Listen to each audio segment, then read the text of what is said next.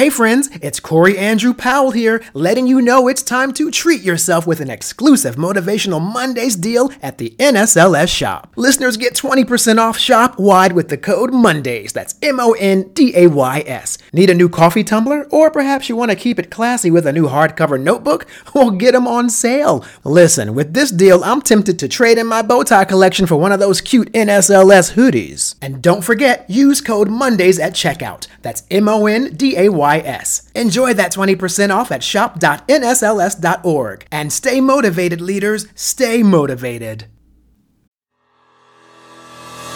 On this week's episode of Motivational Minutes, beauty entrepreneur Lina Kennedy gives her advice to college students who are just beginning their professional careers.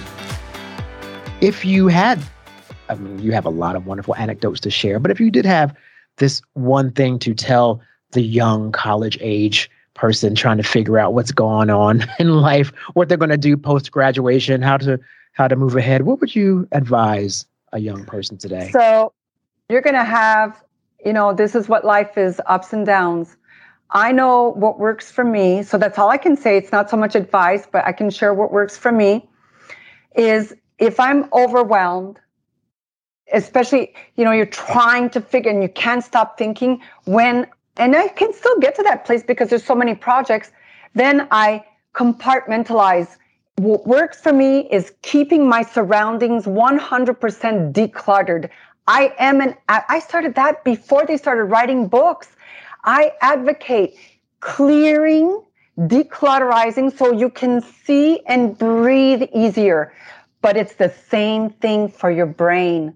So how you do that? Because it's not so easy to shut down here as it is to clean out and throw away, right?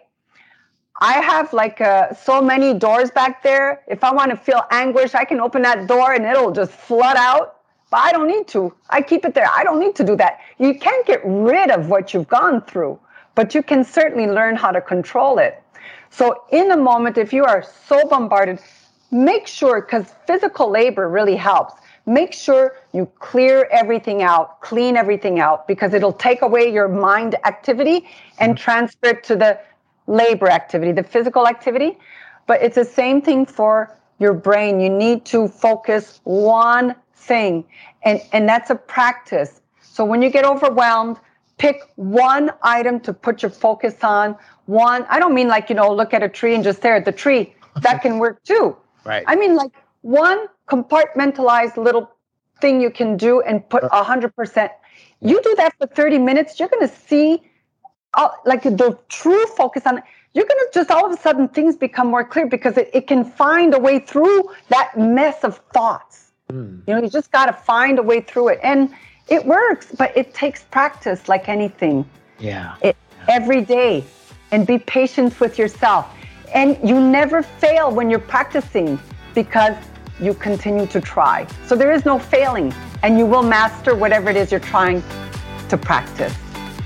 Subscribe today for more inspiration on the go.